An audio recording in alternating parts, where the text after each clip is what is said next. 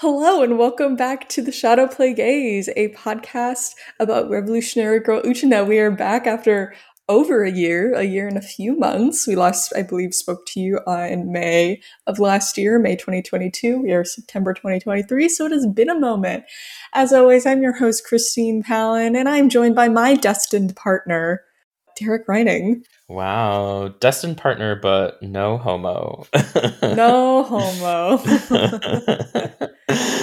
so unless it's if it's not obvious by the title of this episode, I don't know we're gonna what I don't know what we're gonna title it.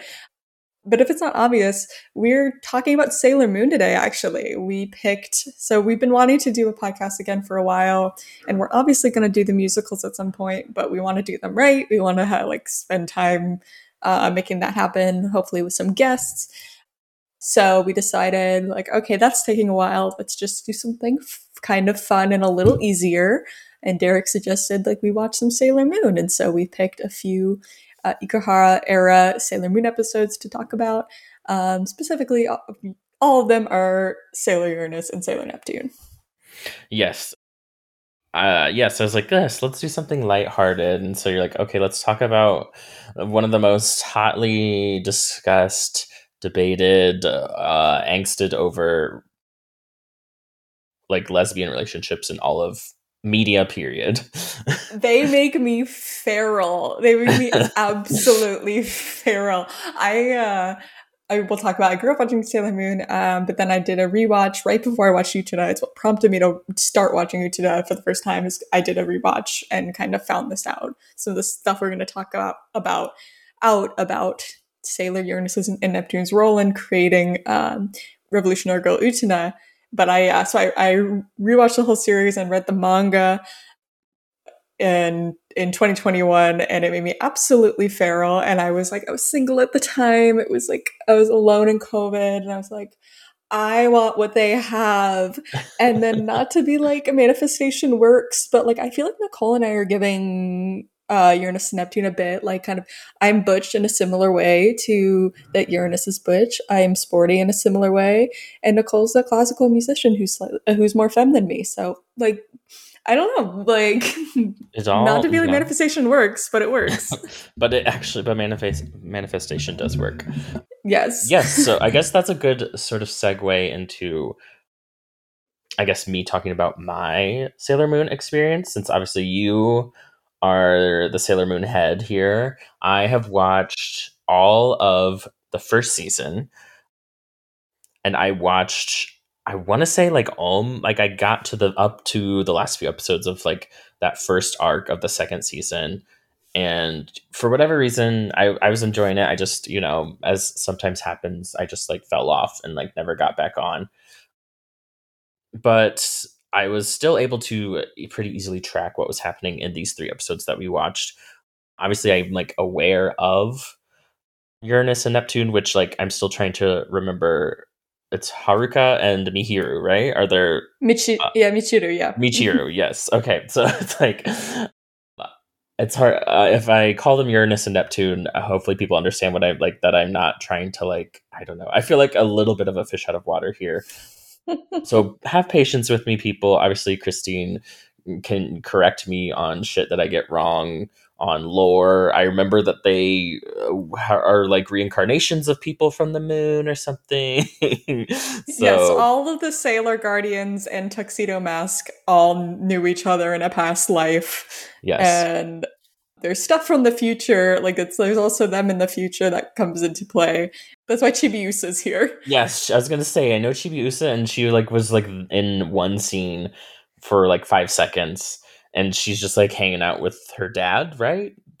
yes, so she is Chibiusa. I remember in in like our Twitter group chat a couple years ago, the Chibi, the subject of Chibiusa came up, and uh yes, so she is Mamoru and Usagi's daughter from the future. She's like hundreds of years old. Um, and yeah, so she's in the second season and then gets sent back to the future. And then during this season comes back from the future to hang out with the gang again. So yes, she is like we see her for a moment, but that's she has just returned from the future in that episode.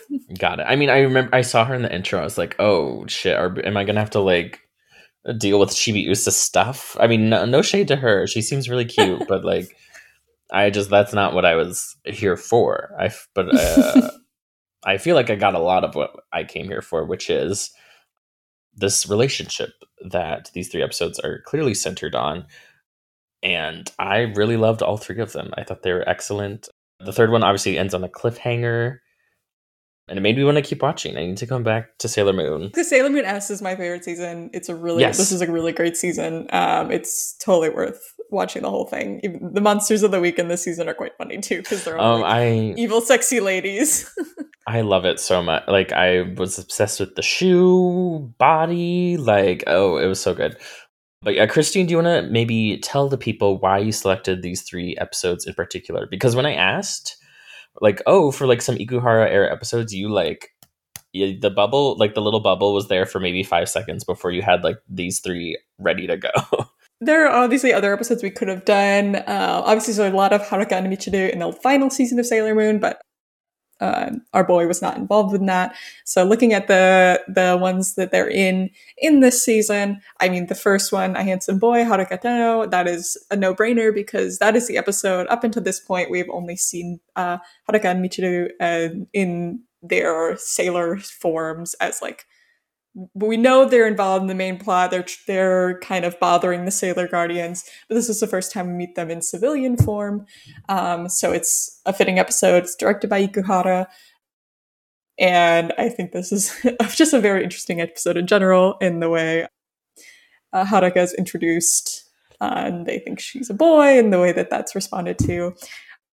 And then there's some Monster of the Week ones we could have looked at as well. There's a really great one where um, Sailor Jupiter, even after finding out that Haruka is a is a girl, is still like really into her, and then ultimately comes to the, the realization that she just like really admires Haruka's like expression of masculinity, which is super interesting still. Yeah.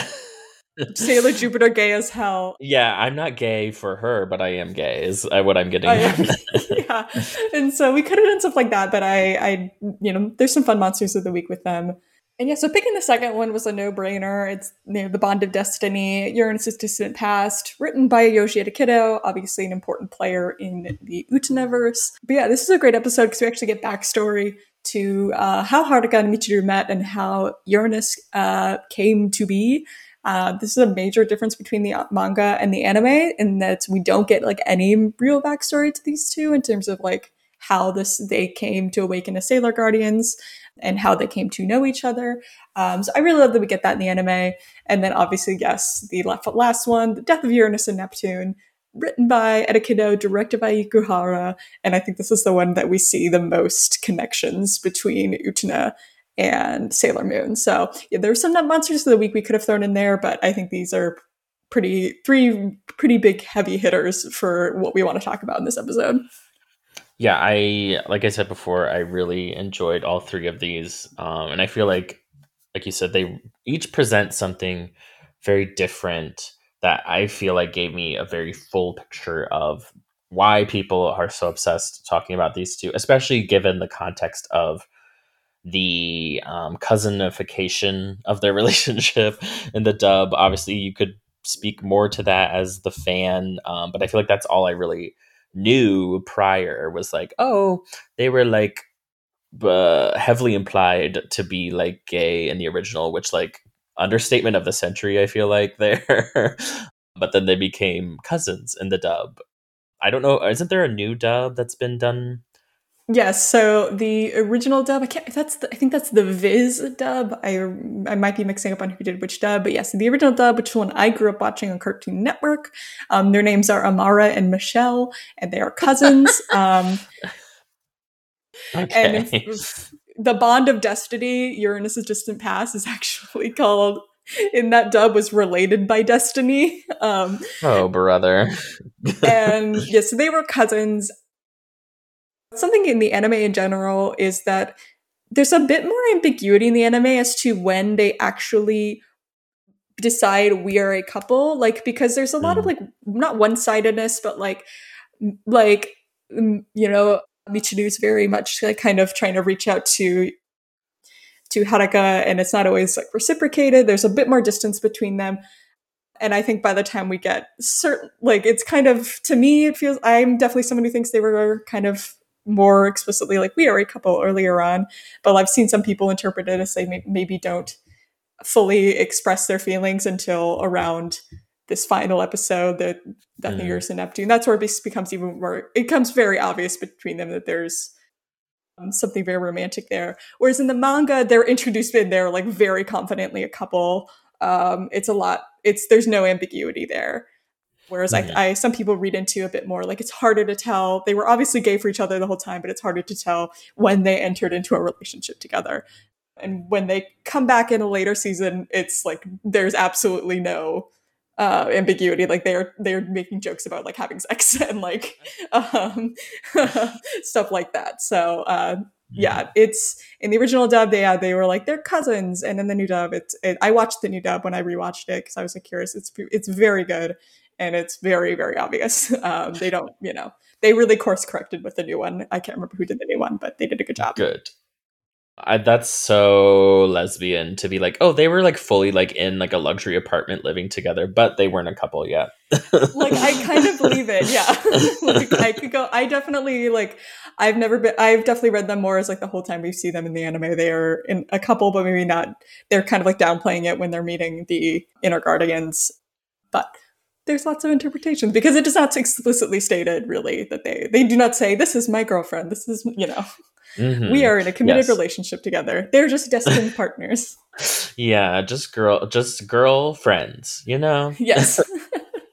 and another uh, funny difference between the manga and the anime is in the manga, they take helicopters to school. Like they're like, we Mhm. get one helicopter in this episode, but I need you to know that that, that is so like, fierce. they like own, they're each own, they take separate helicopters to school. I just like assumed that was like an Ikuhara-ism. Like, okay, No. yeah, there's just a helicopter here now. That's fine. I think their helicopters have names in the manga. I can't, re- I know Michiru's for sure has a name, but I can't remember what it is. I wonder. Okay, so like to bring in, I guess if you're listening to this as someone who hasn't listened to our like Utena coverage at all, welcome. Um, but I'm about to talk about stuff that we talked about there, which is I'm fairly certain. Correct me if I'm wrong. That a lot of ideas for Utena, specifically, I'm thinking of the castle in the sky and the flying horses, were originally meant for Uranus and Neptune. I wonder if helicopter equals flying horse maybe is the idea going on there I love the way you're thinking. I think like I think just helicopter cool might be Yeah. the helicopter like- school. i like the idea of that like they okay so like flying horses is a little much we're just gonna make them helicopters now okay but yeah i feel like uh this first episode the is a great tone setter in a lot of ways and i feel like um unlike the other two which feel obvious especially the second one obviously are talking a lot about like this very specific relationship that michiru and haruka have i feel like this first one um obviously is introducing these characters but it feels like I don't like to use the word trope, but it feels like it's more in the zone of like shojo manga, capital S, capital M. Like, oh, let's introduce this.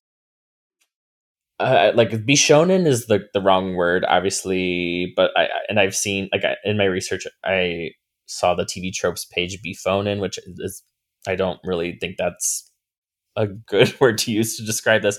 Basically, like a a woman who is introduced and is androgynous and is mistaken and like for a boy by female characters who are attracted to them only to realize that it like that they are a woman which is like something that has existed in not just like manga but also like just japanese writing for a long time i was doing a lot of research into it and i came across this genre like that predated yuri called funnily enough class s which was used to write about romantic friendships, whatever that means, between young girls. Um, Mm. so that feels like a very intentional part, or intentional on Ikuhara's part, or whoever named this season Sailor Moon S to call it that.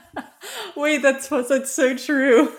I wonder if people, I'm like, I'm sorry if people who've like talked about Sailor Moon before, if I'm like retreading known territory, but that was something I thought was really interesting. I I assume people have picked up on that before. But yeah, so that uh, that's how I feel this first episode that we are going to talk about is sort of delving into more tropey ideas than the second do to do.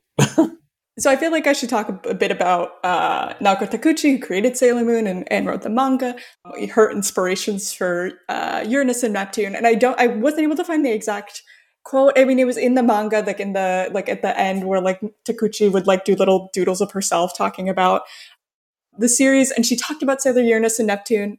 And I I know part of the inspiration was seeing uh, two people in a fashion magazine, and I believe one of them was a butch model. Um, but more specifically, the original conception of these characters, they were supposed to be Takarazaka Revue actors. They were like that hmm. was going to be their like their day jobs was like uh, Haruka and Michiru were going to be actresses in the Takarazaka Revue, and that was dropped. They they decided she decided to just have them. You know that wasn't part of had she decided to have Michiru be a violinist and and Haruka be a race race car driver. But obviously, that still informs kind of a lot what we're seeing with the like gender of it all with Haruka. And so, and we, as we talked about in more Utena stuff, Takarazaka Revues also very important to understanding yes. where Utena came out of. So that that's a fun like little crossover. Obviously, that was we decided not to go that way, um, but knowing that that was the origin of those characters makes a lot of sense. Yes, I found the term um, otokoyaku, which is the um, specifically the term used to talk about the male roles that were played by women in the Takarazaku uh, Takarazuka Revue um, shows. Um, so I think I always mispronounce that. I, I always know. I'm around. So sorry. Uh, once again, to any new listeners, we are not fluent Japanese speakers at all. We try our darndest, and we are really sorry that we're not better at it. But I obviously that's where Haruka is like drawing from that sort of lineage of this known sort of phenomenon of young, specifically young women who are attracted to these male characters as played by women. But uh, we don't have to get into a whole sociological talk about Japanese views on like gender and lesbianism. Um, essentially, what I it's my understanding that a lot of same sex attraction, especially between girls, is treated as a sort of like adolescent phase. So I guess for anyone unaware of this concept, this is kind of uh, I guess a norm for Japan, but I feel like we can talk a lot more about how this about how Uranus and Neptune's relationship I feel like transcends that a lot in a lot of ways. Um, it doesn't feel like the show trying to I guess titillate us or I don't know, try to just be like, oh, hee hee, isn't it cute that they like like each other? But fortunately, they're going to fall in love with men and have children later, you know. So yeah. Shall we, I guess, delve more into this first episode? Obviously, I feel like this is the lightest of the three. Certainly. yeah, this is so. This episode I remember watching super vividly as a kid. I it's the one out of the three I really remember like seeing and loving. And yeah, it's it's a pretty like lighthearted episode. A lot of the Sailor Moon monsters of the weeks are pretty lighthearted. Uh, but this whole season has this like undercurrent of like a bit more like stakes. This is why I think this is the best season of the show because of like the actual like there's actually like real like moral stakes here because like obviously people are always put in danger and Sailor Moon and the Sailor Guardians have to save the day. Uh, but now there's this underlying threat of okay, but if they have a pure heart, they're gonna die. like mm-hmm. essentially and and so i love this season and, and this episode is one where you know it's it's quite fun the setup is just uh, you know, uh, Minako and Usagi going to the arcade, you know, boy crazy stuff. But they're unaware that uh, that is Uranus and Neptune who are working not against them, but are willing to do things that the Sailor Guardians, the Inner Guardians, would never be willing to do. And so this tension between the lightheartedness of Sailor Moon in general and like their that like very clear view of morality with and then they're now f- slowly beginning to encounter this more complicated uh, view of morality. Yes, I mean that's kind of perfect that these characters are sort of representing an idea that is encroaching in on the like the story itself. They are complication. They are higher stakes, like personified within the story. And these like young, uh, they're still middle schoolers, right? Most of them. Yes, they're all middle schoolers except uh, Uranus, Neptune, and, and of course, right, Tuxedo Mask. yes. Oh God. Um. Anyway. yes. So it's like these middle school girls sort of grappling, or like uh, they don't even try to grapple with a lot of, at least in this episode, they sort of like realize, oh, there's like something more complicated than maybe my middle school brain can handle right now. And I'm just going to like back away from that. Like, oh, I was attracted to a woman for the past like 48 hours. Haha, that was funny. anyway, like, I mean, it feels very true to life. Like, oh, yeah, we'll get into it. I feel like the second episode also delves a lot into ideas of like closetedness and sort of like accepting, like coming mm. out to mm. yourself in a lot of ways. Um, but in this episode, it's obviously a little more comedic. You have a lot of lines of like, "I think those two are in a relationship. Are they lovers? Us lovers? Who us?" Like, there's a lot of that sort of comedy of errors going on. Um, and obviously, we end on kind of a jokey ending. Um, but yeah, like you said, I feel like the pure heart stuff going on here is like a lot more harrowing than I remember. Like in the first season, um, people would be imperiled but it was never like, oh my god, this person just like essentially got like murdered in front of these like girls' eyes. Yeah. like and they like they treat it with that weight. They react like, oh my god, this person just got like their entire like soul ripped from their body. Um, and now I have to beat up a car woman to save this person's life. Which hello, talk about the Utena of it all. What a great way to start out. I'm a car now too. yes. I mean, I'm I loved the it reminded me of SpongeBob when her like when Shield comes down and you get the little like cleavage moment. Very in that episode when SpongeBob like you he opens his trunk and you get a little ass cleavage. I but cheeks. They're having a conversation. These two pieces, you know. Yeah, SpongeBob and and uh, Sailor Moon are, are constantly in conversation. yeah. Um, but yes, the um, obviously the goofiness of that design mm-hmm. it still doesn't take away from how scary this situation is. Yeah, no, and it's even like it's like there's like a handkerchief episode. There's a puzzle in a cat puzzle.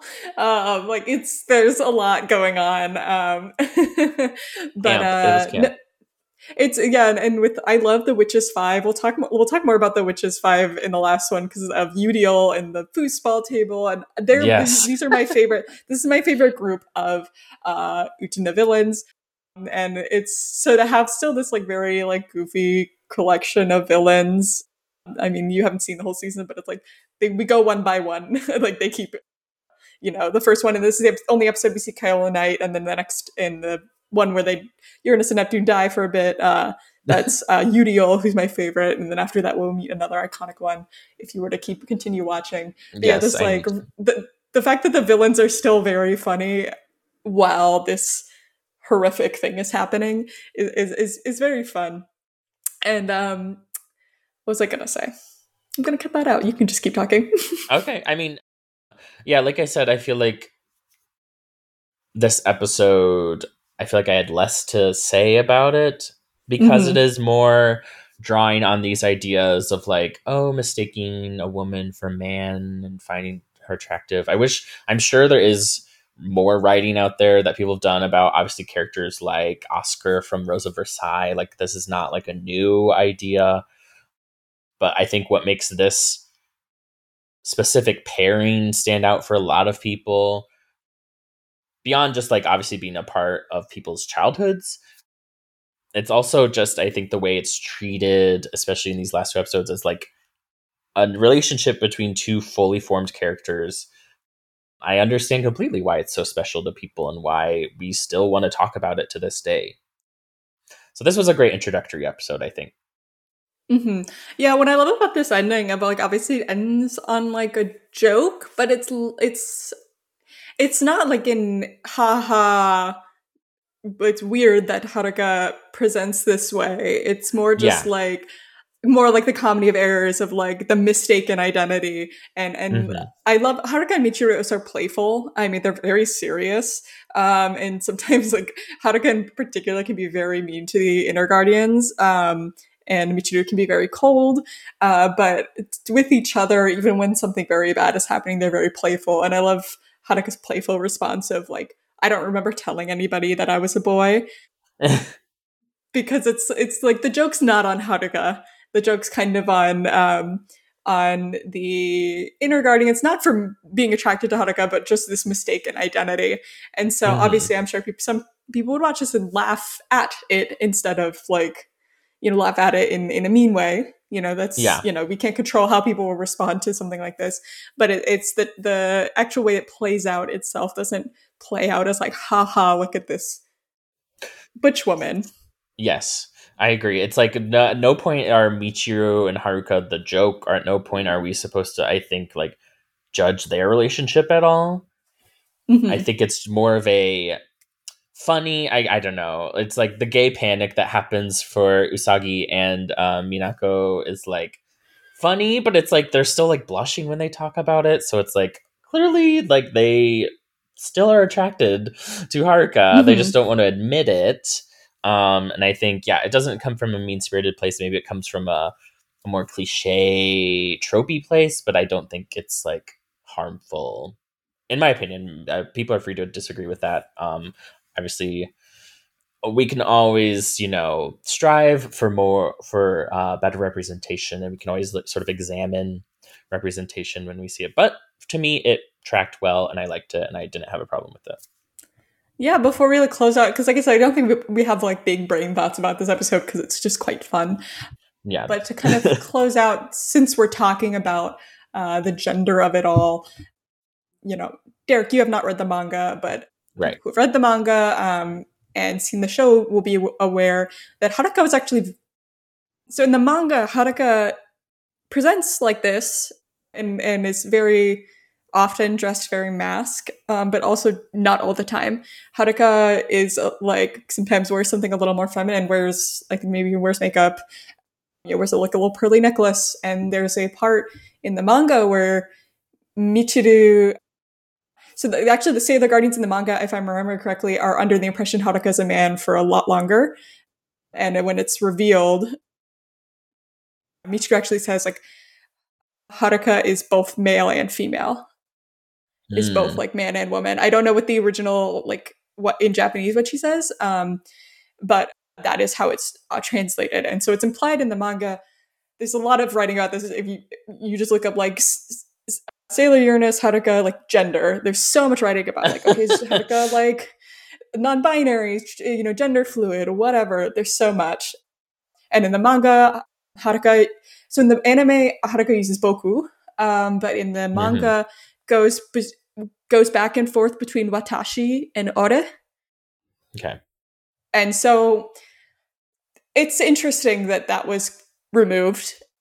That that was they kind of I don't want to say simplified it, but like it, it's a lot more complicated in the manga and, and a lot less clear. Like you know how Haruka identifies and how you know Haruka like in in if you watch the Sailor Moon Crystal, they it's it, you see this more of like Mhm. how Haruka isn't always butch. For me, it means a lot that Haruka was super butch because it was in the in the anime. Because me as a kid to see like a very young, be very young and see like a young, cool, desirable butch. I didn't have the words to express it then, but it was super cool. hmm But it is interesting that they um, just went to make Haruka more mas- like more masculine all the time, and remove a little more of that nuance. I don't have much to say about it other than I'm happy with the Haruka in, in, in the anime we got because it meant a lot to me. But I understand there's a, there's a lot of discourse about it.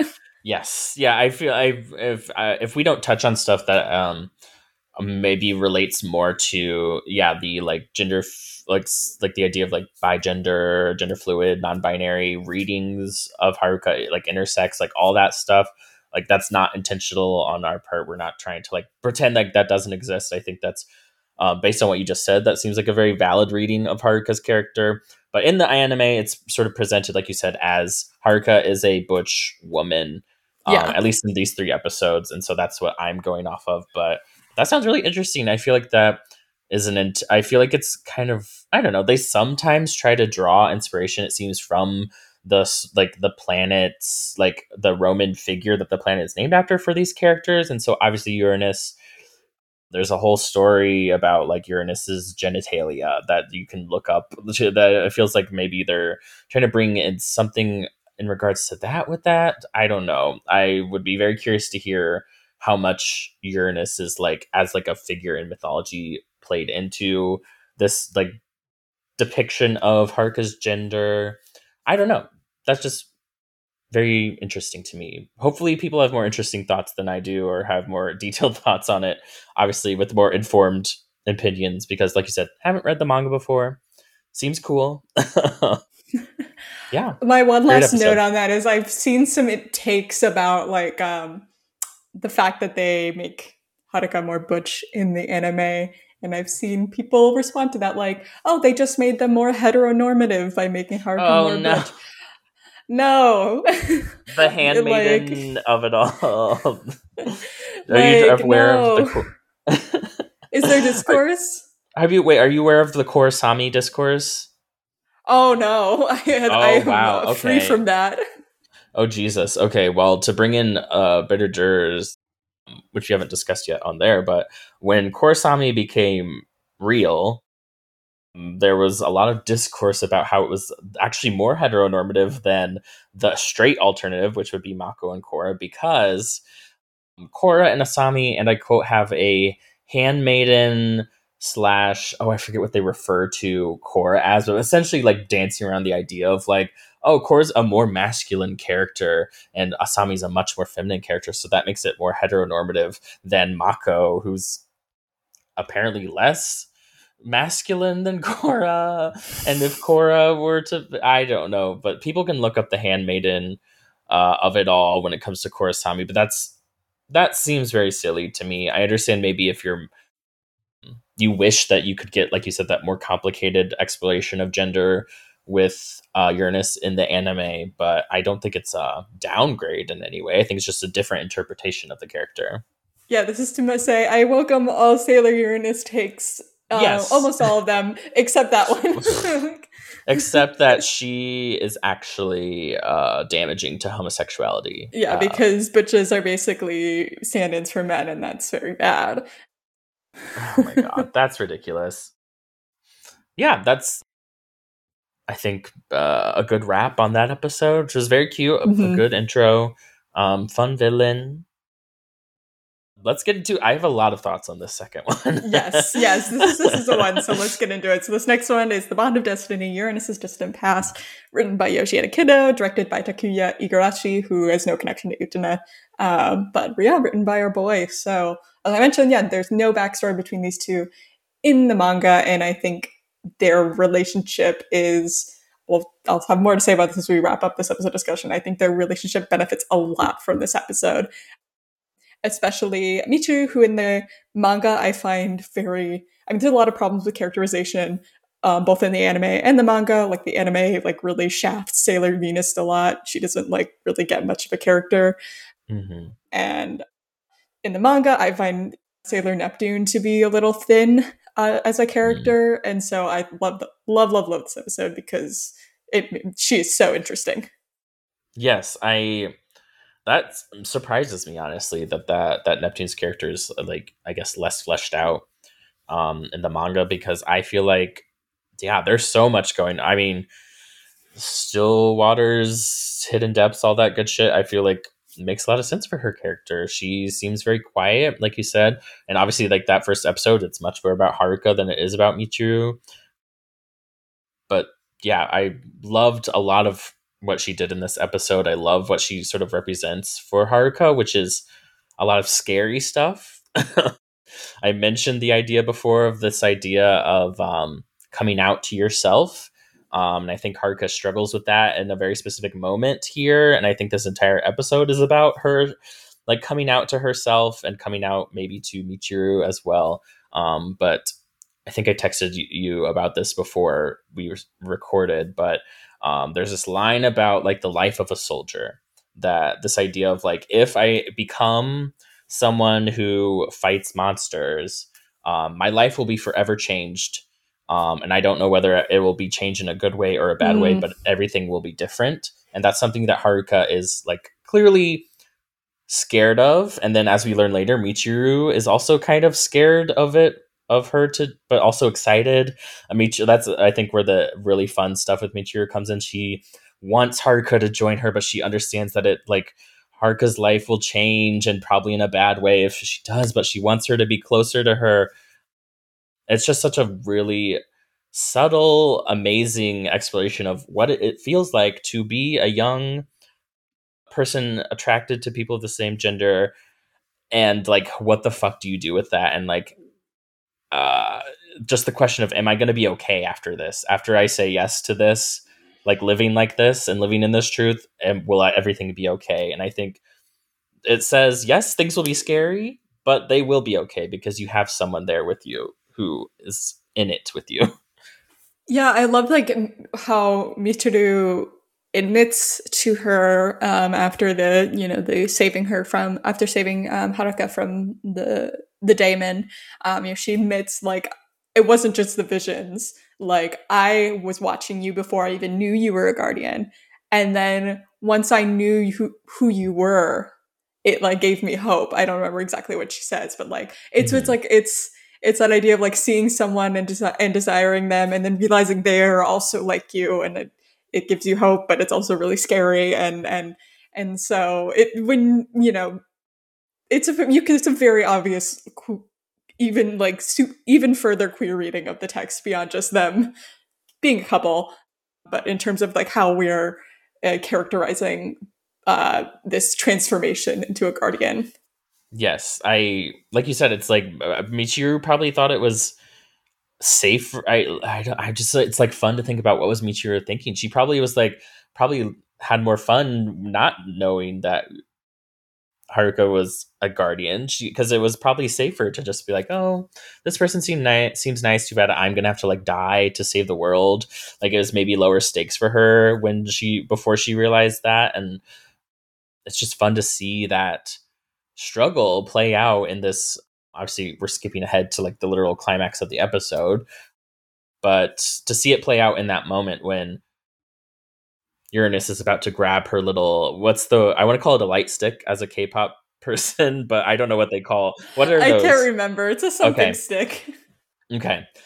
But I, I loved I also loved that from like a meta standpoint of like, oh, the transformation sequence is about to happen, and then it like literally like clanks to the floor I loved everything about like this uh, visual telling of this whole story. Um, but yeah, we're kind of getting ahead of ourselves. I, this mm-hmm. episode just made me very excited.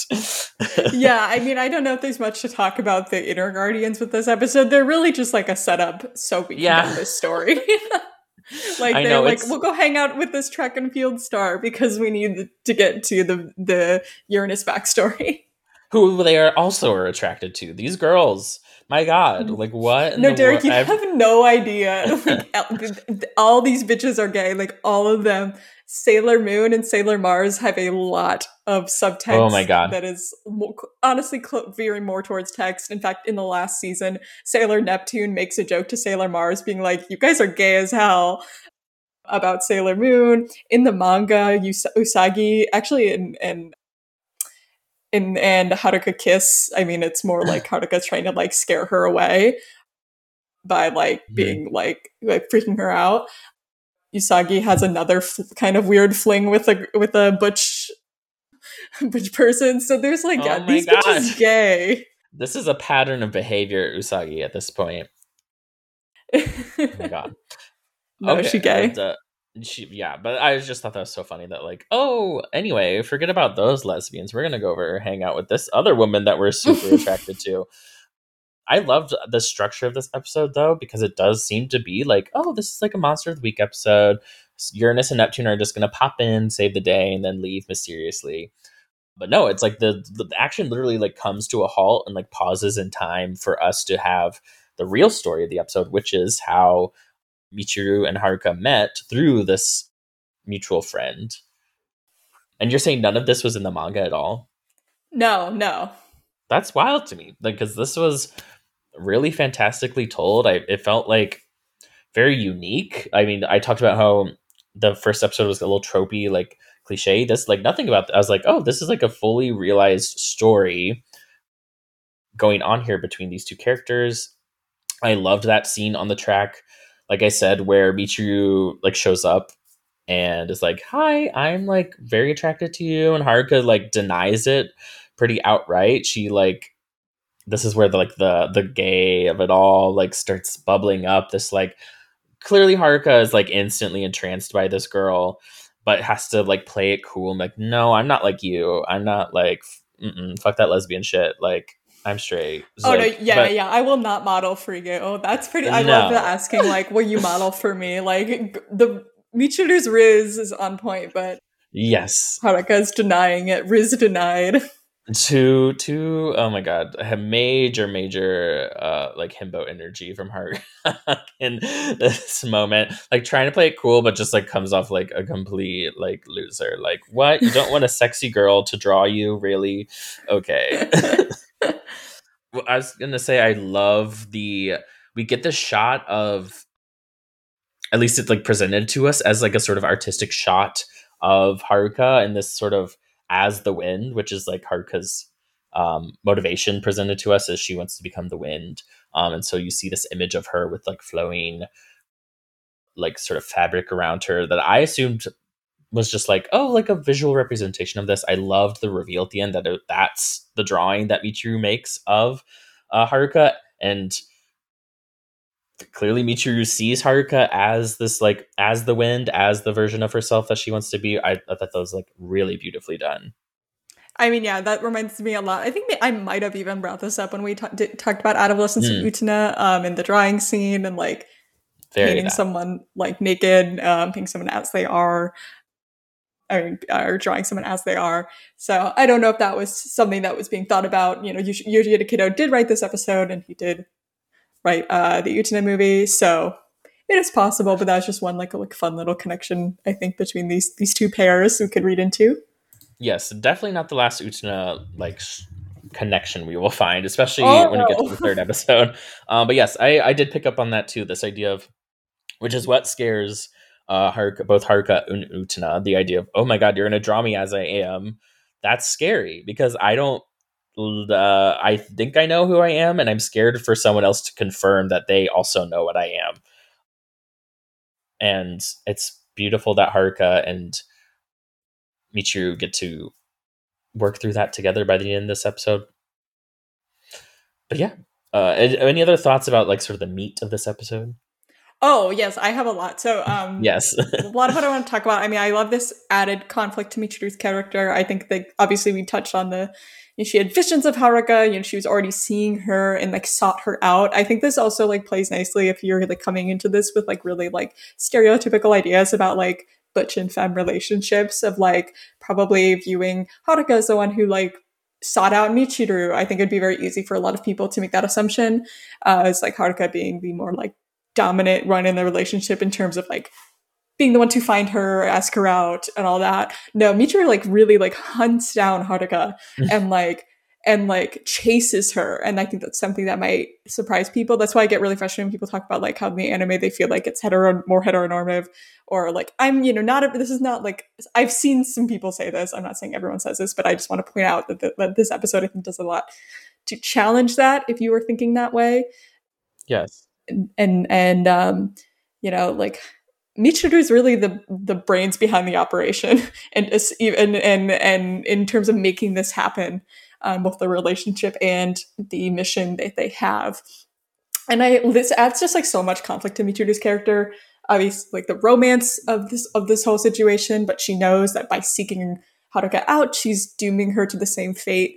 Michiru is the sailor guardian one of the sailor guardian who most talks about like wanting no- a normal life or desiring a normal life. She's in this episode you know she talks about like wanting to be a violinist and how that's now something that she can't really consider as like a dream anymore because she knows she has this other duty um, in the manga and, and, in, and not so much in the show. She has like a lot of desire to like be just a normal student. And so that there's that added conflict of like knowing that she's dooming Haruka to the same fate. You know, Haruka is, wants to be a race car driver. Well, you can't really focus on that when you're doing that. And then I want to talk a bit more about uh, Mich- what I read into a lot of Michiru's guilt in in this mm. season. So like well first is something that's interesting about the way this plays out with Haruka picking up her Uranus stick, whatever we want to call it. You know, she doesn't pick it up after, you know, this talk about saving the world or anything. This all happens after Michiru's like breaks down and is like, I'm afraid I'm going to kill someone. Like, I, this is something I have to do. I don't want to do it. She admits all this stuff about having seen Haruka even before she even knew who she was. And Michiru says, you know, I know you better than you know yourself. And that's the Ooh. point that Haruka chooses to be a sailor guardian. I mean, it's not so much a choice; it's still destiny. Um, but it's she she becomes a sailor guardian like because of Michiru and not because of like a desire to save the world. And I think Michiru is like keenly aware of that. I think we don't get this like verbalized, like I think, but like we know Michiru is like one of the more perceptive characters. I mean, Sailor Neptune gets like a lot of she's like always checking the vibes and always reading the situation. And so I think she's keenly aware that like that's why Haruka made this choice. And like I th- like Michiru's constantly like telling Haruka, "Are you like, are you sure?" Like in the first part of the season, like, "Are you prepared to do what we have to do?" Like, "Are you prepared to like let someone die if necessary?" And then over the course of the season, Haruka becomes a little more of the like hardliner on that, and I think I read into like Michiru's kind of like there's like a sadness to her in like a lot of the way whenever they talk about it. Like Haruka's a lot more like business and Michiru's a little bit sadder. And you could read into that as like Michiru like her morality or whatever. But I think it's more just like feeling guilt about having put Haruka in this position where she has to become so hard and so willing to do these things. And like so I think like Haruka buys into it so strongly and aggressively because she's just like fo- following what Michiru told her to do. Whereas Michiru like feels guilt for having put her in that position. And and so that is why, I mean, we'll talk about it more in the next episode. Like, Michiru's willing, she t- talks a big talk about their moral code and how they need to, like, let each other die. But she's the one who breaks that because she can't let Haruka die because it would be her fault. I'm not the first one to talk about this. I found some Tumblr posts where people also said this. Um, but I definitely read a lot of, like, guilt into, like, Michiru as a result of what we see in this episode. I absolutely under like yes, that makes a lot of sense to me. That tracks to me. I think as you're talking about that, a scene that just kept popping in my mind was the scene um, where they're on a cruise ship just randomly. I don't know what their financial situation is. I mean, oh, they have helicopters. We know, we know Michiru is like a very wealthy. She comes from like a okay. very wealthy family, but she's not close to her family. So we don't really know what the vibe there is. But yeah, Michiru's really rich and like Haruka gets rich by being with Michiru, I think. Got it. Um, okay, so but yeah, they're on this like fancy cruise ship, but uh, there's that scene where they're in this sort of like stairwell, and there's a painting up that I, I it's like implied or stated that Michiru like painted that. Yeah, it's she did. Showing the end of the world, and I you like Michiru is talking about it like in a way that like you can almost she's almost saying like yeah like I kind of had no choice. She seems very downtrodden, sort of like yeah, like looking at this, how could you not make the decision I made? But I think she's still holding space for Haruka to make her own decision. She's like, I made this decision because I saw this horrific thing and I knew I had to stop it. And like you said, she has that guilt of like, I need you to help me do it, but I don't want you to because like here you are in your sexy ass suit and you are just living your life as the butchest butch whoever butched and I don't want to fuck with that. I want you to do your Formula One racing. and I wanted to do my violin lessons, but I can't because look at how horrifying this image is. But it's not coming from, she's not like imploring her, uh, like you said, like we have to, like if you don't do this, everyone will die. It's like that. She's just sort of leaving that to be like, yep, this is like kind of the situation. And like we said later on the episode, she even is like don't do it if you really aren't like if you don't actually mean it like because if you do hold this i think she's if you grab this by your hands that's like that's it like it's over you're a part of this world now with me and I love uh, that. I, as dark as this sounds, I love that connection of like saving the world, all this dark shit, to this idea of like living in your truth as a queer person. Like, and mm-hmm. we'll get mm-hmm. into that in the third episode that we talk about. This is like a great like segue yeah. into that. I think as an episode because we introduced this idea of like once you uh, enter this world and you like are living outwardly as like a queer person the stakes get way higher it's a lot scarier and for Har- both Haruka and Michiru, but I feel like more so for Haruka, that's like you become impure in that moment. You have entered this world and you are no longer morally good. You are like living in defiance of like everything society tells you to be. And that's just my lot in life. And I think it's very fitting that the next episode is in a literal church. yes. But yeah, yes. Shall we I, get into it?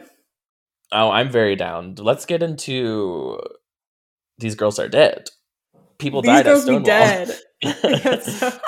Death of Uranus and Neptune. So this is written. This is the most Utena coded episode of the whole show. Written by Yoshida yeah. Kido, directed by Kunihiko Ikuhara. In my opinion, one of the best episodes in the entire series. It's funny. The Witches Five. Okay, they're so Nanami coded. Literally, especially the Manette. Snails. You don't you don't see Mimete, but Mimete is so Nanami coded. She's the one who writes the. I don't know how it was translated and what you watched, but the note "Die, you station wagon snail woman." Oh my god! It was something like it was very. It was something more unhinged than that. It was like the snail, the woman with the snails, like car will die, something like that. yeah, but I just wanted to. I think I mean, like a lot of the again, a lot of the Sailor Moon villains are pretty fun, but this season in particular, they are very silly and um, very Nanami coded. I, I, the snails and the locker note, like it smacks of Utena. I also kind of a tangent, but I like I miss the way ni- the '90s anime depicted like the like mad scientist vibes. Like I love how mm-hmm. dark, and I love the bubbling concoctions. Where did that go? What happened? Bring it back. It. Bring it back. The mis- the mad scientist vibe. but I I just love the witches five vibe. That's what I honestly like. That was what was really like selling me on like going back and finishing like starting up the season and watching it all the way through because I'm like, that's my shit right there. Yeah, they're very good. And the next girlie who you have not met, she's quite funny as well. Eudial, who's the girlie in this episode, she's my favorite of the Witches Five.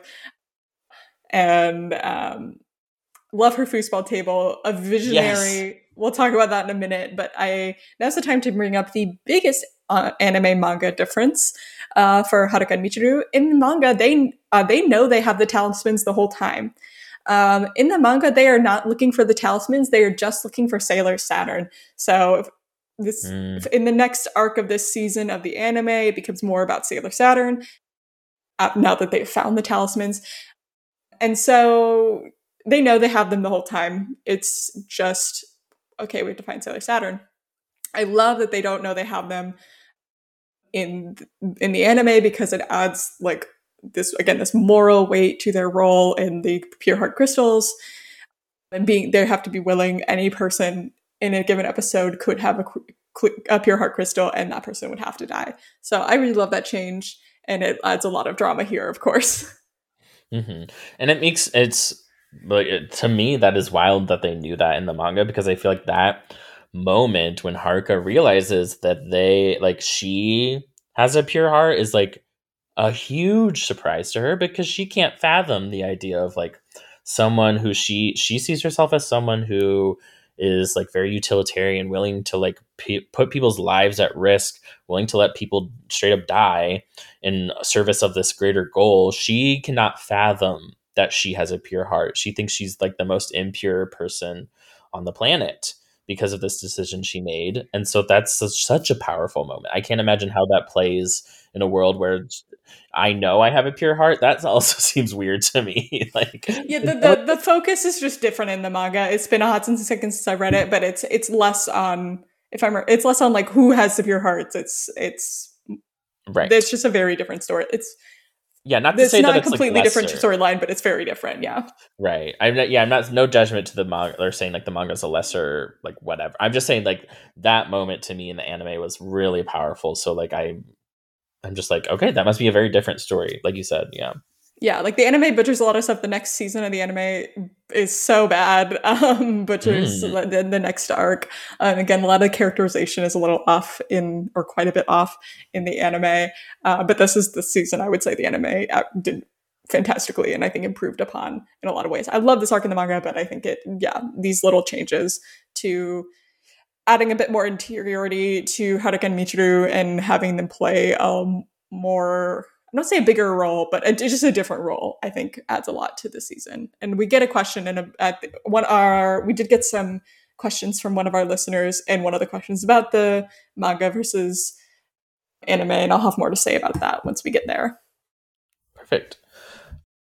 Yeah, so the the setup for this episode, which I loved, all the moody shots in the apartment by the pool, so good. I just love. I'm I always love hanging out like this. Just like me and my girl best friend standing by the pool, just like staring down at each other. Like that's just the vibe. I love this so much. I love a. I don't know. I feel like Ikuhara loves a tableau. Let's just like pose dramatically together. Over, like I love that. but I and I loved. Oh my god! The like you were talking about funny. The gag of the like message, the phone message is so it's so good. funny. that is really good. It's so Ikuhara. This like like beat. We take a beat to like let the phone ring even more between the messages. It's so good. what else? Oh, and I'm sorry. I'm kind of flip flopping back and forth, but uh, on the subject of what's her name? I'm sorry. The main witch villain of the episode Oh, episode. Eudial in this episode. Yeah, Eudial.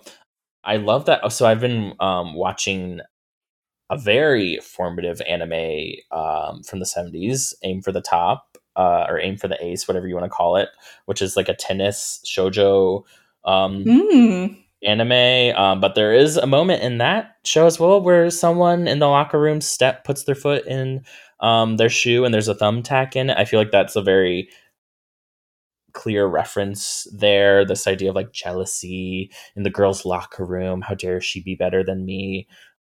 I love that. Sorry, yes, that was a little tangent of mine, but just loved so much about just the visual and the like sound design of this episode.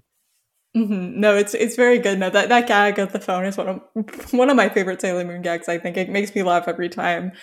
It's so but it's good. the, of course, the backdrop of this like really critical scene between Haruka and Michiru of Haruka's guilt really comes out in this episode, and she's looking at her own hands, kind of you know the obvious reading is blood on her hands. Obviously, nothing has happened yet, but it is like that like fear of like knowing that by accepting this duty, I am accepting the fact that I will maybe have to kill someone one day, or at least let someone die. And um, Michiru takes her hands. They like hold, they do a little like like touching in different poses, and says, "I, it will be all right. I love your hands." And of course, there's this underlying guilt you can read into it of like Michiru being like, "I have doomed you to this." And I have made you feel this guilt, and we are in this together. Yes, if you have blood on my hands, then that blood is also on my hands. Is sort of the what she's getting at there. It's like so freaking good and so unspoken. That's something Mhm. I've been like having a lot of struggle with, like with a lot of modern. I feel like a lot of modern stories just don't let you like intuit anything, and you're not allowed to like guess at what the characters are thinking because they kind of just tell you what they're thinking at any given moment. And I think this is a great example of the opposite of that, which is like the characters the characters can lie to us. Characters can lie to each other. Characters can lie to themselves. I feel like the this episode really uses that perfectly which is like the character like and think about real life. How often do people actually genuinely say what they're thinking to each other in like very like certain terms. Like i feel like Yeah. you add on like we're in the 90s and these are a bunch of like adolescent girls. Like oh really? Everyone's gonna be like really upfront about their feelings all the time? I i don't think. Uh, so this is yeah i just hmm, take me back. There's this so so the this this this moment happens and you know they it's it's undeniable i think this is the point where it's undeniable that they are inc- if they're not inc- already a couple, this is where it's Oof. happening. like if they were just kind of like dancing around it, it has to be here. I think most people would. ag- I've seen you know in terms of the different interpretations of when their relationship began. I think this is at this point it's it's happening. I think this is kind of the point of no return Yeah, can I in ask terms of the this- gayness. Yeah. So obviously like the dialogue changes in the dub. Did they like visually remove anything from the dub? I would Like I'm trying this. to imagine a a cousin reading of holding hands by the window, you know? Yes, um I I don't think if I remember correctly and I can double do research and punch in something if I'm incorrect.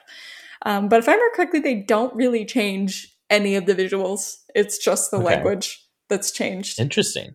I do not think because they only they stopped dubbing in the in the original dub before Yeah. they got to the last season, which is where I don't know how they would have danced around that. It, like they're like like they're so like Haruka and Michiru basically go on a road trip for a season and then they come back in the last season and they're like we love to talk about how horny we are like it's like but in this I if I will check but I, if I remember correctly they don't make any visual changes.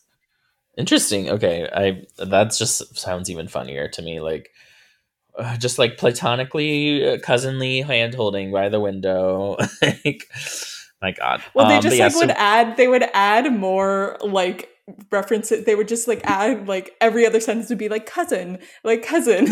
oh my God, I can't. like I, when That's I so- grew up, I I I just thought they were like incestuous cousins. I they did not work for me. I it did not like hide anything from me. no, they didn't get one past you. That's yeah.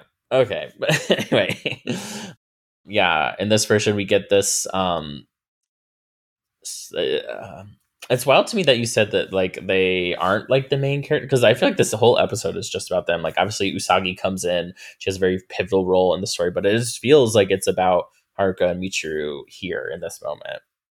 I found sorry, I found the funny a funny like note about the the cousins thing. Oh like god, sometimes even like the monsters of the week would refer to them as cousins when like they have no way of knowing that like and people would like automatically know that like oh uranus and neptune are cousins too before they everyone finds out everyone's identities like who they and so yeah they'd Oh. be like oh yeah uranus and neptune are cousins so it's just it's it's very I hate it's that. very So- silly they don't really add they don't change anything they just add cuts on add dialogue nonsense that makes it incest instead. Oh my god. Um, yeah, so we do get this. They travel out to this um, cathedral on the ocean. You get a lot of Christian imagery, which this is when the Utena of it all really is like revving up. Uh, no pun intended. And we get yeah the foosball of it all, which was so I love that. That feels very Utena to me. This like, why foosball? Why are there little cupids shooting actual bullets at people? I don't know, but I love it. in this leading up to the going to the the church when they like they assault Usagi like I mean Uranus like Mhm. straight up like takes her crystal from her and like pushes Yeah. her to the ground. I wanted to point out there's a really really fucking funny comment in um a page on a page of the Sailor Moon wiki where there's a user who like wants an Uranus and Neptune. I'm just gonna read it. It's, Usagi is here too, stripped off their Uranus and Neptune pens off for assaulting Usagi. Haruka Tenoh and Michiru Kaio both arrested for assault. Usagi, these two will be charged for three years sentence and a fine costing 500,000 yen. so they like count up their crimes and they do the same with Chibi Usa. Oh my also God. steals at what earlier in our in the previous season, Chibi Usa steals Usagi's crystal too. Chibi Usa on Sailor Moon episode 73. Chibi Usa can spend 10 years in Tokyo Juvenile Detention Center for stealing Usagi's legendary silver crystal on her bond. and her bond is 500,000 yen. Why? I'm, Chibi Usa's crimes uh, know no limits. I feel like that's the least of them. My yeah, God. so this is I- this is like incarcer this there's a person who wants Haruka and Michiru incarcerated for this scene. Damn, I what an internet hero. I'm obsessed with that. But I yeah, this whole aquarium scene is like so intense. Like I don't think there's even any music. There's no like backing No. track at all during this. They're just like standing. I mean, this talk about Utena very like I don't know. Everything about this felt so ominous and like just staring at each other as the fish float by. Um, and I love that like how it just like there's like a sort of snap where it's like okay, no more formalities. Like you're not stopping us. Like this is happening, and we're enemies now. We have to be enemies because you're presenting yourself as our enemy. But I do, yeah, I just everything about Usagi's relationship with them, I love. I'm if uh, there's another like what am I trying to say? Like I want to watch the season because I also want to see Usagi's journey here with these characters because obviously they present an alternative of like what it means to be a sailor scout. I feel like for the most part, mm-hmm. being a sailor scout has been like, oh, like we're here to beat up the bad guys and like save people, and like that's the be all end all of it. And here come these two characters who are like actually it's like a lot more complicated than that. And like how does Usagi comprehend that? And I love that the answer is actually Usagi's like maybe more on the dot than uh Haruka and Michiru gave her credit for. Um, mm. in that maybe it doesn't have to be that complicated. Maybe we can like keep our souls intact when we while we save the world. Um, I love that um, sort of conclusion they come to by the end of this episode. Mm-hmm. But we'll get there. yeah, and before we get to our, our climax here, this I believe this Aquarian scene is the first out of the three episodes we watched together. This is the first time we see their both of their full transformation sequences. Fierce. Now, Derek, do you know who worked on the animation of these? Mm. They are Ooh, not credited. It, it, I don't believe I don't believe they're credited, but is it, it's someone I would know, I think, right? Yep. Uh, I'm gonna like guess because this was a name that came up a lot in Utena Mamoru Hosoda, or no? No, Hideaki Anno. Oh my god, the diva doll. Yes. Yes, so he he I don't know like I've seen different ways of people phrasing his involvement, but he certainly worked on these two's transformation sequences. I don't know if he animated them all himself, like if he was like the main guy, um, if he just gave some input, but he is, was involved in this uh, yes. these transformation sequences. So My fun beloved. connection there. I, I saw. I think. I wonder if I can't remember if like there was ever an answer to this question. But I did see once a tweet that was like, "So we know Kaworu is." Hideaki Anno's interpretation of Ikuhara. What who in Sailor Moon or Utena was supposed to be Ikuhara's version of Anno? I don't know if we have an answer to that. I feel like it's probably not a very flattering depiction. Whoever probably not.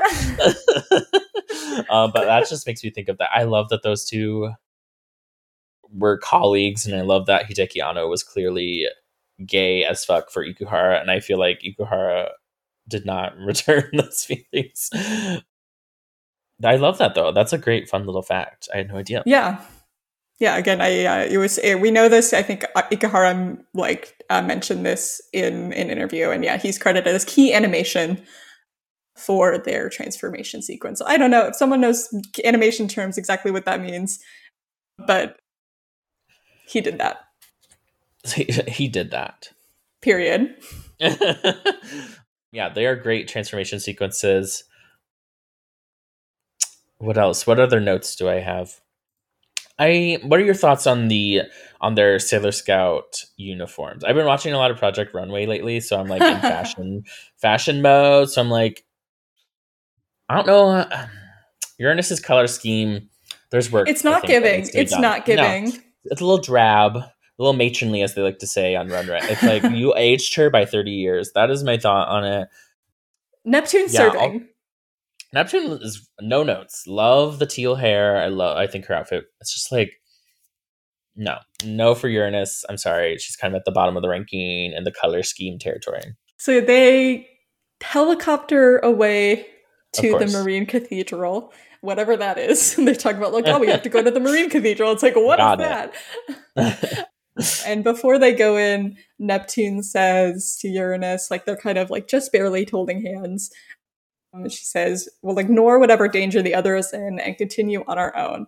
And Uranus says, Do you really have to remind me? Neptune says, I suppose not. But then, of course, Neptune is the one who breaks that, um, which again, Oof. I think you could read into not just her like love for Uranus, but this this this guilt of like I cannot let her die. Mm-hmm. But they get it's so again so funny. This like really what's about to be a very horrific scene is set up by a giant foosball table and so good. Yurio pretending to play the organ and it's on a boombox. also a really funny gag. So so like like you said, Nanami coded like these. Yes. Mm, I love it. I love a dedication to like okay, this is what a villain should be doing. And she does not know how to play an organ, but damn it, I can press play on a boombox. And like So the good. setup of the Witches Five is also really funny because they're like employees of this mad scientist, and that's why they're so competitive. Um, it's like trying to impress management, and so they're they're just like it, they- they're so funny. And, and when you read into that, of like they're all like kind of just like do literally doing their job and like not a like a you know destiny way. We have to do this. Yeah. And they go like gotta impress the boss. So she's like, no, the Yeah. boss will really like if I play, pretend to play the organ. I know she stays. She has that the the grind set. She's uh, ready. She's gonna impress. She's ready. So, of course, this is where um, we get the most Utena coded imagery. It's impossible to deny how much shared imagery there is between this sequence and the climax of Utena.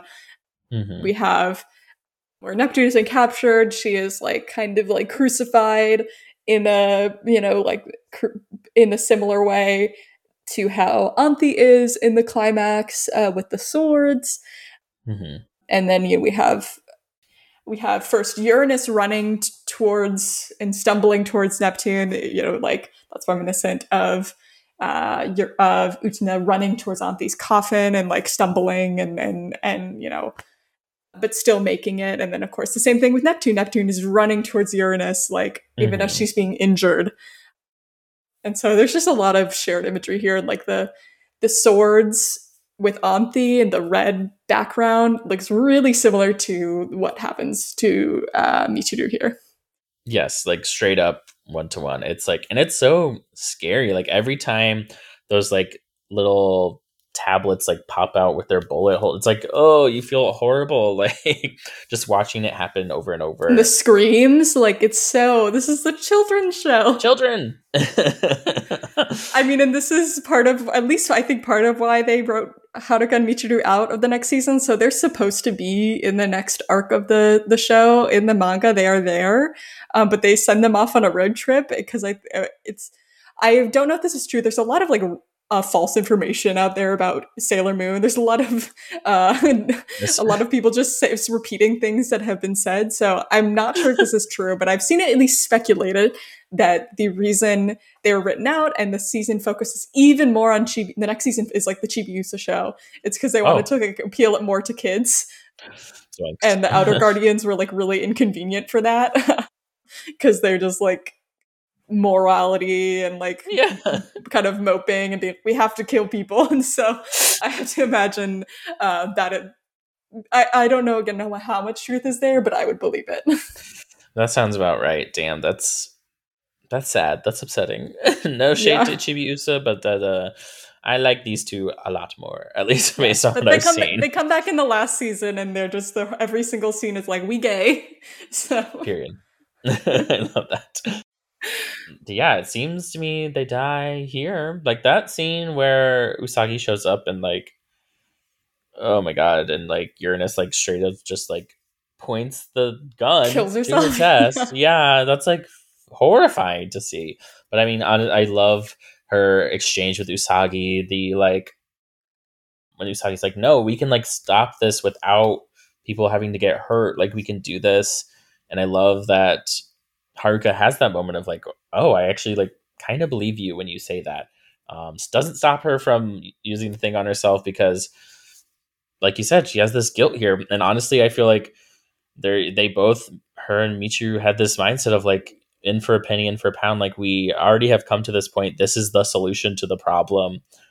And so if I have to die and then so be it. But um, that's what makes Usagi a great character, in my opinion, is that she's always willing to look for the other solution. she believes in the power of friendship. She does, and it's usually she's usually right. yes. and yeah, but, the moment of Michiru like breaking free and chasing after Haruka to try to save her, it's just again going back to her being like, okay, if one of us is in trouble, we can't, you know, we have to just let it Mhm. happen.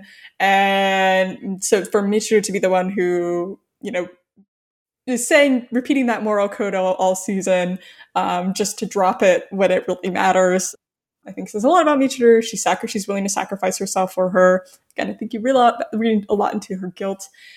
And there's a great bonus episode. So in the next season, they are not present in the main storyline, but they did release like a bonus episode of them on vacation because they just like, go on Oh. a road trip. They just go on vacation, and and a pup and like a ventriloquist dummy is it, they have to deal with a ventriloquist dummy, and it. it's Uranus is in trouble, and Neptune is told that if she tries to save her, that the world will end. Like she's she's told by the villain, like in that episode, like if you do this, the world will end. And she calls the bluff and saves Uranus. And then the Oh. villain, and it was the guy, was the villain was lying, and and the guy's like, why? That was so stupid. Why would you risk? Like you had no idea that I was lying. Why would you risk that? And then she says, "You must have been mistaken. A world without Haruka is hardly worth saving." Period. So like I think that episode is I had never seen that episode growing up because it was a bonus episode. It's not it's never been dubbed. I think it's now been dubbed, but like at the time it wasn't dubbed. But I think it just again like Michiru talks a big game about saving the world and and this moral code, but really she's a lot more um cutthroat than I think people would give her credit for if they read her as just this kind of meek, sad little femme that's there. You like she's you said, always re- saving Haruka.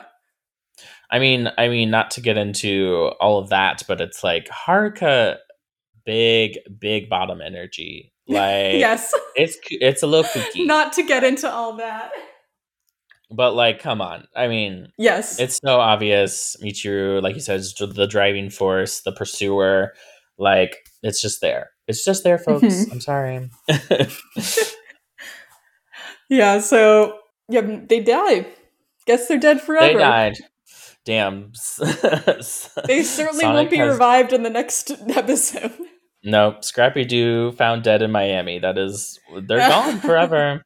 That's just happened. I know that is. Uh, I was like, when I got to the end of it, I was like, "Why did Christine? What's wrong with you? There's nothing after this that I need to watch." Um, but I think this is a really um, powerful ending. I think it's it made me want to keep watching and see the conclusion to the story. Um, but I can understand why you would want this to be sort of the capstone for this little mini arc here that we've sort of curated Mhm. which is about self-sacrifice. Like they were always like you said they're always talking about like sacrificing other people. But it's and that's why i think they have pure hearts because they were at the end of the day call, like they were bluffing. Like Yeah. they uh, they can't help themselves. They are good people who just want to like save everyone. And if that means sacrificing themselves then they're willing to go there. Hmm So, shall we get into these two questions? let's do it yes From let me just double check that no one set one in since I checked, but I think this is the only one.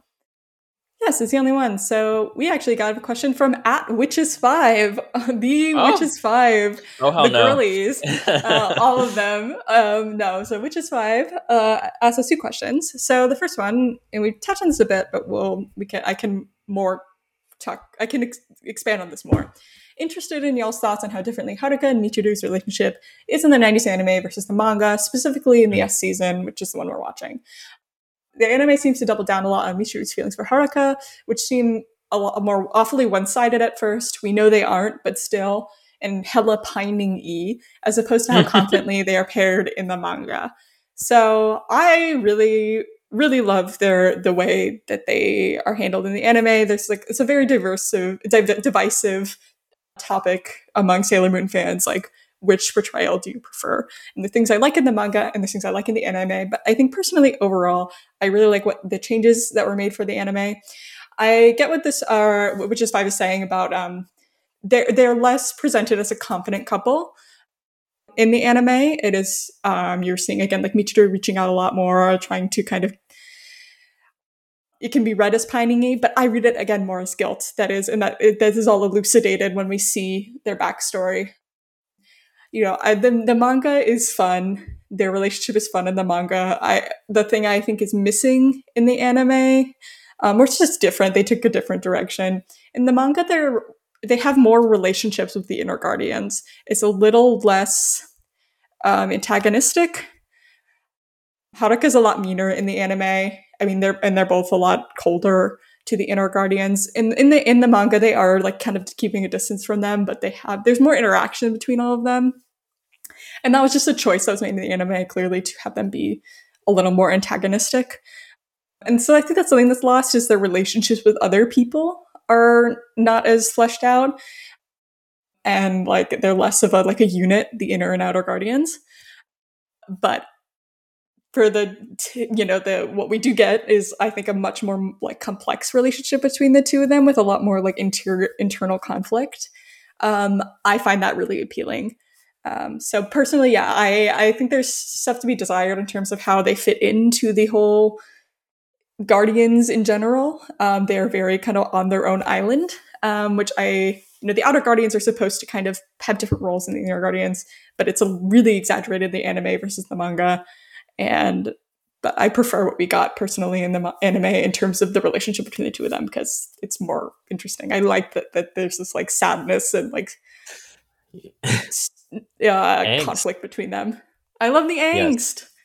Yeah, I mean, I obviously I can't speak uh, from a manga reading standpoint here, but I I can just say personally that I like you said all that stuff is like very appealing to me this idea of there's this separation there whether they want it there or not like they it creates an inherent conflict between these two groups that are supposed to be presumably like working towards the same goal.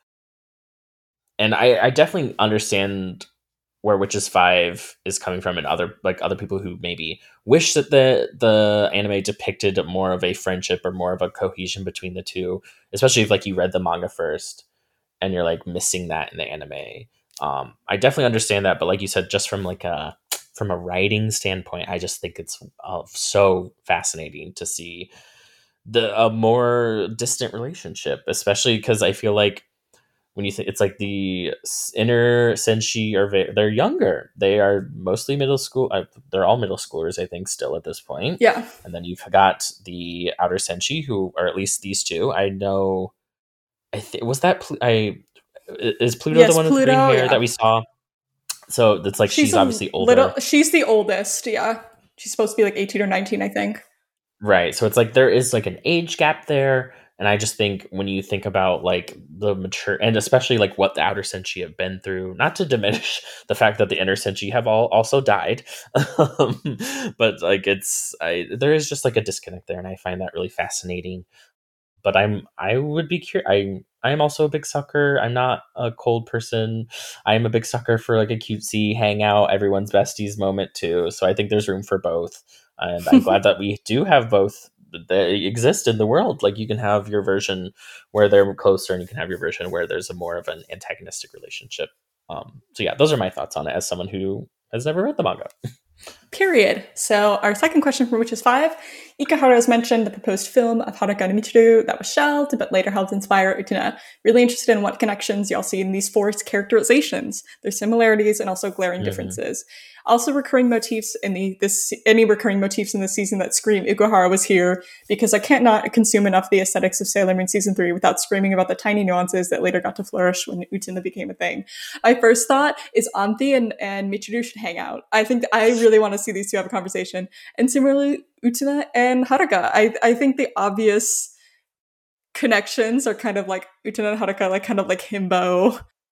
Mm-hmm. Uh, joke, we're joking using the word himbo, but I don't want to say clueless, but like like the sage like yeah. And, and Michiru seeing like the horrors of the world and um and Utena and Haruka being a bit more disconnected from that and obviously Haruka's brought in on it um, more explicitly and then and then Utena is and quicker than Utena is but I'd love to see those all them all hang I think they should all hang out.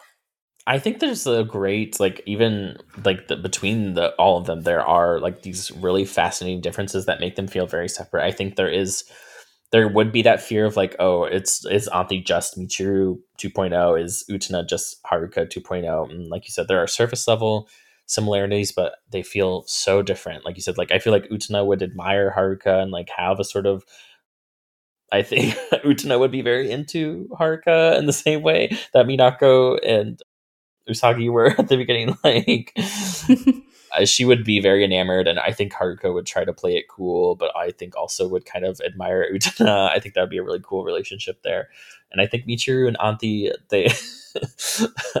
what would they even? What would conversations with them even be like? I feel like honestly, Michiru would be a little. I think Anthy would like out quirk Michiru a little. like I think Michiru would even be like a little like, oh my god.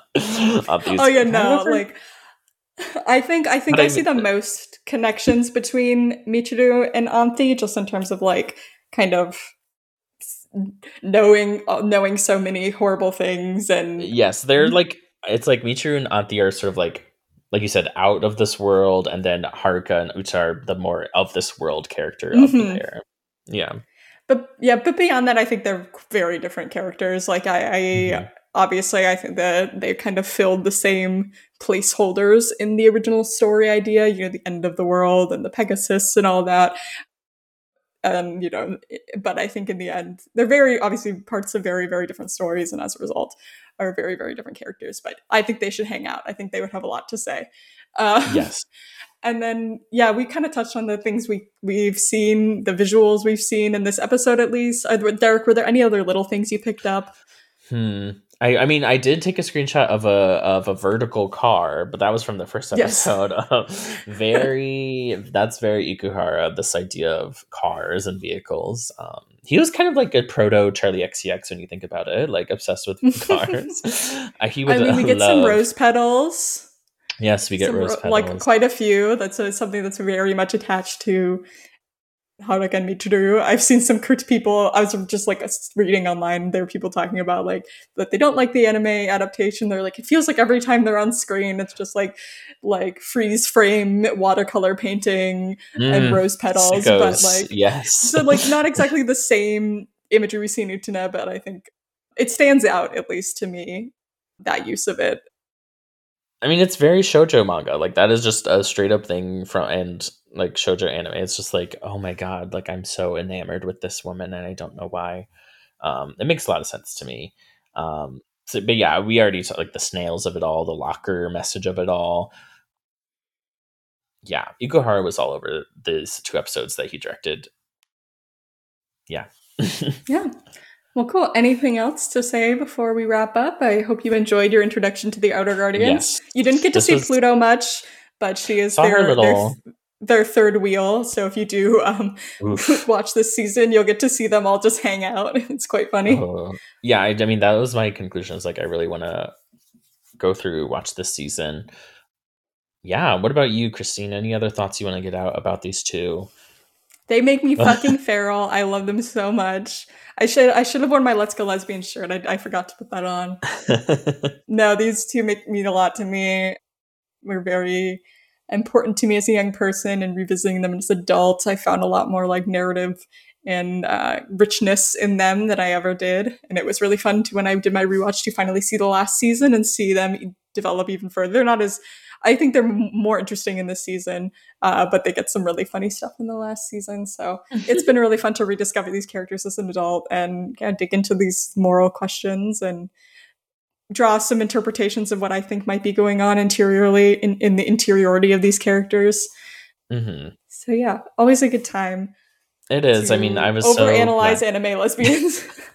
I mean, I feel like we're just like straight up analyzing. Like, I feel like there's no over here. I mean, that's I've been talking a lot about Korra lately with Sam, and I'm just like I missed being able to like actually, like I said, intuit what the characters are feeling, and not just be told or just like see big rocks go boom. Um, it's been a great. I'm, it's been fun to be back in the saddle of the Pegasus. Yes. and this will not be the last year of us. Hopefully, we don't go another full year, but uh, we shall see. We've both have had busy, busy times. Survivor 45, you can hear us talking about that coming soon. Yeah, I guess we can just do plugs. Yeah, I mean, bit bitters. Yeah. Yes, listen to us there. Um, listen to our good friend, the jury correspondent herself, Audrey Z Whitesides. Uh, Speedy Ortiz new album Rabbit Rabbit is out and slayful and good. Um, go listen to that. Um, hopefully yes. Audrey will join us for a fun little project in the future soon. Yes. Listen to Christine and Audrey talk about the Utena game. It's quite unhinged. And Audrey and I will be hanging out soon in person, which will be fun. We'll have to post Yay. a picture of the the meetup. I have not seen her since 2019, so Damn. um, yeah, very excited about that. So keep keep your eyes on the feed for the the, the live photo of of our the part of our Shadow Play Gays family. Um, And yeah, hopefully we'll be back very soon. Yes. Um, thank you all again so much for listening. I hope you guys had a lot of fun returning to this little zone with us. hmm And have a good rest of your summer, everyone. Bye. Yes, bye.